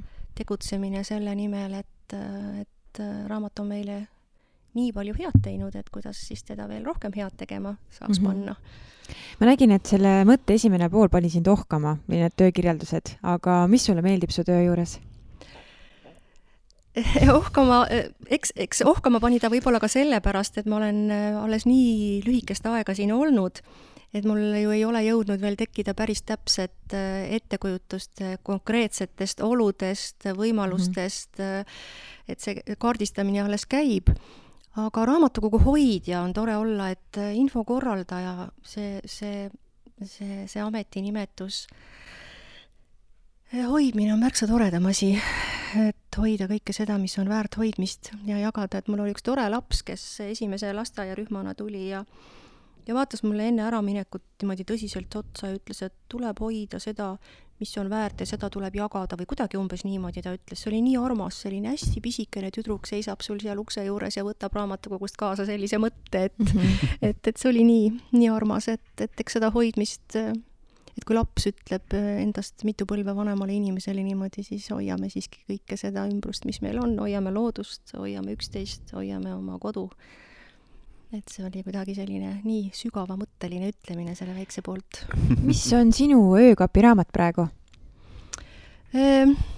kui sul on või milline oli viimane loetud raamat eh,? mida, millega ma praegu tegelen, tegelikult äh, äh, lugesin ma äh,, lugesin ma raamatu ajaloolist kogumikku, mis anti välja Eesti Raamatuaasta puhul mm. -hmm. et see, see on mul seal praegu, praegu peaaegu lõpetatud mm. -hmm Aa, ja täna võtsid siia, siia ka kaasa see raamatu. minu mõte oli no,, tule mu, tule mu peast ära võtsid kaasa raamatu meenutades Kalju Haigrat, mis nüüd mitte väga kaua aega tagasi sai just välja antud selles mõttes. et oled juba jõudnud tutvuda ka, mis muljed on?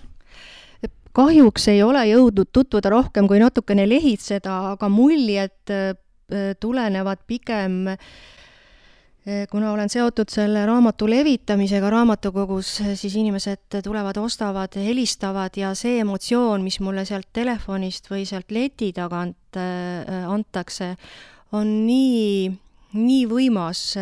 korduvalt olen näinud inimesi, kellel on pisar silmas, kui nad selle raamatu vastu võtavad telefonis hõigatakse lõputuse, lõpetuseks, et elagu nõo.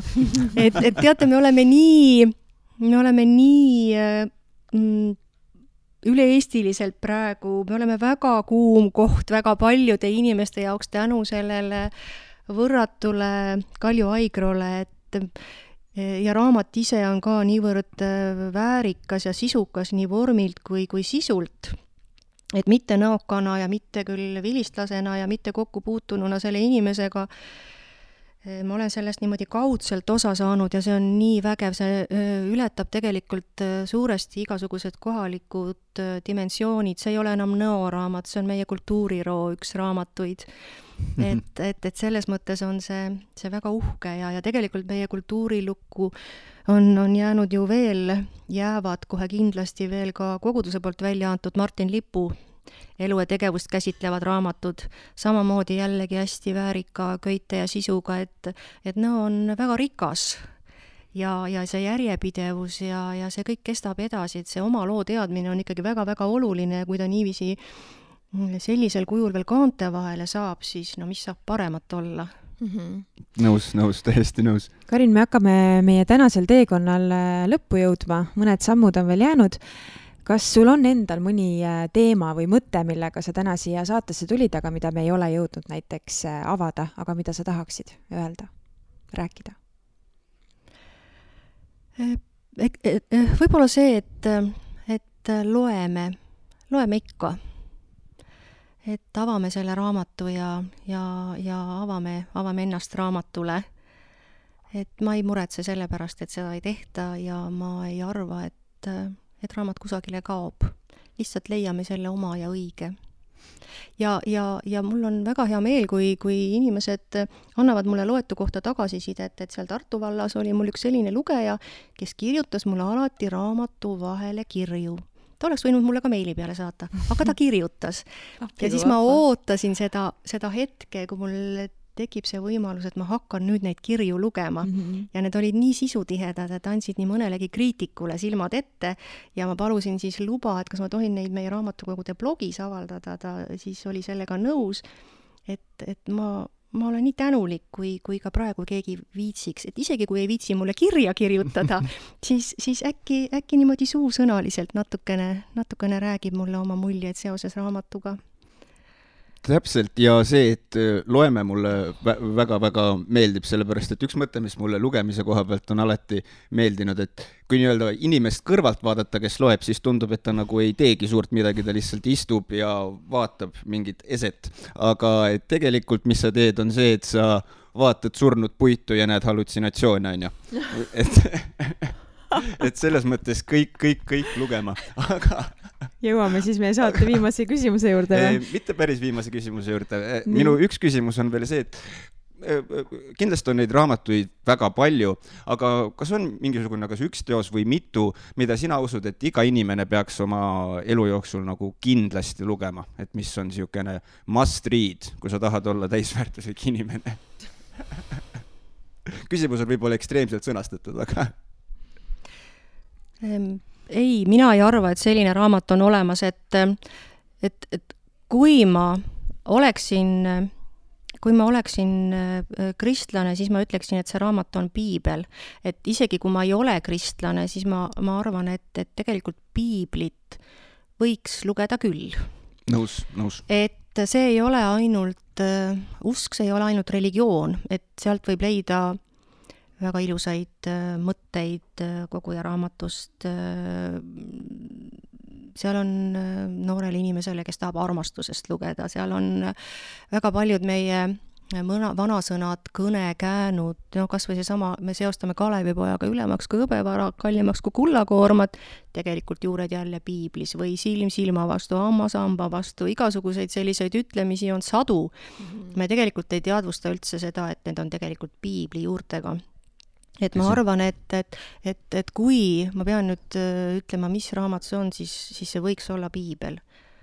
see on äh, super, sellepärast et äh, ma olen sellega täiesti nõus ja noh, lisaks sellele piibel ei ole ju ka üks raamat, vaid kogumik raamatuid, onju. et kui jätta see selline, noh, sest eestlastel mõnes mõttes on see selline, et me oleme kõige ateistlikum rahvas ja mis me kõik ütleme, vahet ei ole, et kui küsida, et no aga, aga et oled, ma nagu jumalasse ei usu, aga ma olen spirituaalne, siis tegelikult salaja mõtled, et aa, sa oled veits segaduses. no okei okay., aga, aga jaa, see on super, super hea soovitus, aga. ja tegelikult on ju vaata ka niimoodi, et äh, isegi kõige ateistlikum inimene sellisel hetkel, kui on ikka, ikka, no ikka tõsine jama majas, kui on, kui on kas lähedase hukk või, või, või on selle hukule lähedal, on mingi õnnetus tekkinud, et me kõik langeme lõpuks põlvili ja, ja ainuke, mida oskame teha, on võib-olla palvetada siis selle kõige kõrgema poole, et noh, noh, mina ise olen küll väga, no kuigi mina ise pean ka just ennast nagu äh, spirituaalseks, eks ju, et ma otseselt ei kummarda kedagi konkreetset, vaid ikkagi nagu justkui seda elu ennast olen ikka väga paljusid olukordi olnud, kus, kus oledki reaalselt põlvili ja noh, mitte midagi ei oska teha ja lihtsalt palud, et noh, palun jumal, tee nii, et see ei läheks. et see ei läheks nii, nagu ma kardan, on ju. täpselt, täpselt ja võib-olla, kes mõtleb, et piibel on, ma ei tea, kuidagi igav lugeda või midagi mm, -hmm. siis uh, uskuge mind, see ei ole igav, ma arvan, et selliseid hullumeelseid lugusid, mis sealt leida võib, ei leia päris enamikest teostest, ikka mõned lood on küll sellised, kus sa loed, mõtled, oh, jesus otseses mõttes Jesus noh, ja eks see, eks see piibli lugemine aitab sul tegelikult natukene orienteeruda ka, ka, ka äh, kunstis äh,. aitab äh, mingeid tüvitekste, võib-olla sa ei olegi suuteline aru saama, kui sa ei ole kokku puutunud piibliga mm, -hmm. et tegelikult on ta ikkagi seda, see väga universaalne asi, mis on äh, ju tuhandeid aastaid juba, no ütleme jah, ikkagi sadu aastaid, tuhand-, võib juba tuhandetega rääkida, on ju inimesi mõjutanud, et et, et miks siis meie arvame, et, et me, meid ei mõjuta, ikka mõjutab. tõsi, tõsi, tõsi, jah, sellise sümbolismi, sümboolika koha pealt on ka, et äkitselt hakkad aru saama, mille pärast seal maali peal üks inimene näitab näpuga sinna, et see ei ole lihtsalt niisama kunstniku mõeldud, et ah, ma teen selle käe nii, et seal on põhjused, miks näidatakse üht, ühte või teist viisi maalidel ja mujal just, et, et praegu on äh, huvitav vaatama minna, Eesti Rahva Muuseumis on Kilgi näitus äh, üleval, et, et, et tema sellised sürrealistlikud maalid on ka tegelikult äh, üsna palju piiblist kantud, et esimese hooga ei oska sa seda mitte mingilgi moel seostada, aga sellepärast tasubki ka kuraatori tuurile minna, et, et nendest asjadest rohkem aru saada. Mm. -hmm kindlasti. Oh,, mul on veel nii palju rääkida, aga. jaa, aga kahjuks, kahjuks on meil jah jäänud vaid üks küsimus ja. Kaidi, palun, mina küsin alati. sa küsid jaa alati, ma küsin nüüd ise. See on siis küsimus, mida me alati küsime meie külalistelt, et ähm, kas sul on mõni mõttetera või tsitaat, mis on sind kandnud siis kas läbi su elu või tekkinud nüüd viimasel ajal, millele sa mõtled siis, kui ei ole olnud kõige kergem päev? võib-olla see, mm, see, kas päev on kerge või mitte, on seotud tegelikult jälle sellesama sõnaga. ja ja kui sa seda niimoodi küsid, siis mul tuleb meelde, äkki oli Tammsaare, kes ütles, et sõnad on nagu sõnasalaõied.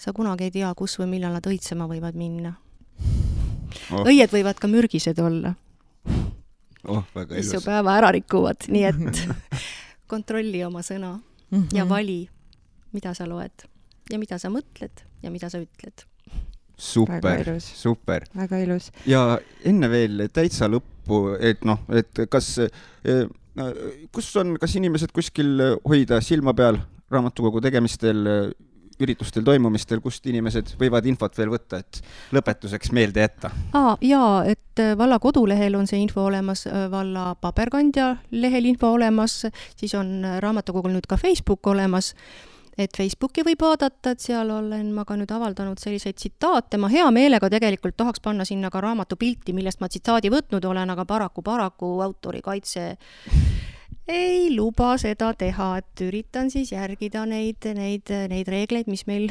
kehtestatud on. aga ma ootan sinna ka inimeste endi niisuguseid arvamusi raamatute kohta, et, et saatke mulle, panen nad Facebooki ülesse, kui olete nõus oma nime all avaldama, kui ei ole, või pange kas või kommentaaridesse, et ma ootaks sellist, sellist rohkemat kaasatust ja, ja rohkemat jagamist. Et see oleks hästi armas mulle endale ka, ma ei jõua ise eriti ju, ju arvestades seda, milline raamatuvara mu ümber on, siis, siis ma olen nii tänulik igasuguse sellise info eest, et me hakkaksime rohkem suhtlema, sest ega raamat on ei ole surnud puit. raamat on täitsa elus asi, aga me ise peame teda elus hoidma, nii et, et see on, see, see sõltub meist nõus, nõus. ja, ja, ja, ja ma jään, miks sinu, sinu arvamust ka siis ootama viimati loetud raamatu kohta näiteks minul on, hetkel on mul käsil Kruusmanni eh, Öösse eksinud karjus, mul on sealt täpselt see näidend, mälestused, aga ei tea millest loen, on see seal Aha. tema selles kogumikus. Ta on selline vahva, selline eestlaslikult depressiivne, aga, aga selles mõttes hea, hea väga,, väga-väga nagu hea, ma. ja minul on Paulo Coelho Veronika otsustab surra aga aitäh sulle, Karin, et sa leidsid meie jaoks selle tunnikese, see on see on olnud väga inspireeriv ja virgutav ja värskendav ja kõik, kõik ilusad omadussõnad siia juurde. täpselt. aitäh, aitäh teile ka, et selline tore, tore olemine, aitäh! Ja, ja aitäh ka minu poolt ja ma usun, et ühel või teisel momendil oled sa siin saates tagasi ja siis me juba räägime teistel teemadel või arutame neid teemasid edasi. aga head Nõukasti kuulajad, täna on meil Eesti Vabariigi sünnipäev, nii et äh, tähistage seda uhkelt, moodsalt, samas jälgides äh, vanu häid traditsioone, sööge kamavahtu, äh,. täpselt nii, sööge kamavahtu, kallistage ema, isa, tütart, poega, kassi, koera, mis iganes teil kodus on, kuldkala, võib-olla kuldkala kallista kipub ära lämbuma, kui veest välja võtad. aga selline oli meie tänane saade, soovime teile kõike, kõike head. Ja meie oleme juba saatega eetris järgmisel neljapäeval, aga enne veel, palun. Jaa, ja mina lisan veel juurde soovituse, tulge eh, Kultuurimajja meil on aasta teo ja aasta tegija tunnustamine ja lisaks on võimalik kuulata Kaire Vilgatsit ja, ja, ja mõnusat kitarrimuusikat ja, ja kahekümne neljandal on äh, lipuplatsil lipu heiskamine ja samal päeval on veel kirikus äh, jumalateenistus ja, ja kooride kontsert, nii et ei pea sugugi istuma seal kama ja kilu taga äh,. tuleme välja, oleme väljas, oleme koos, õues, õues on seda suhteliselt turvaline teha ja, ja saame kõigest osa, mis meie ümber on e,. aitäh ja ilusat saabuvat vabariigi aastapäeva! thank you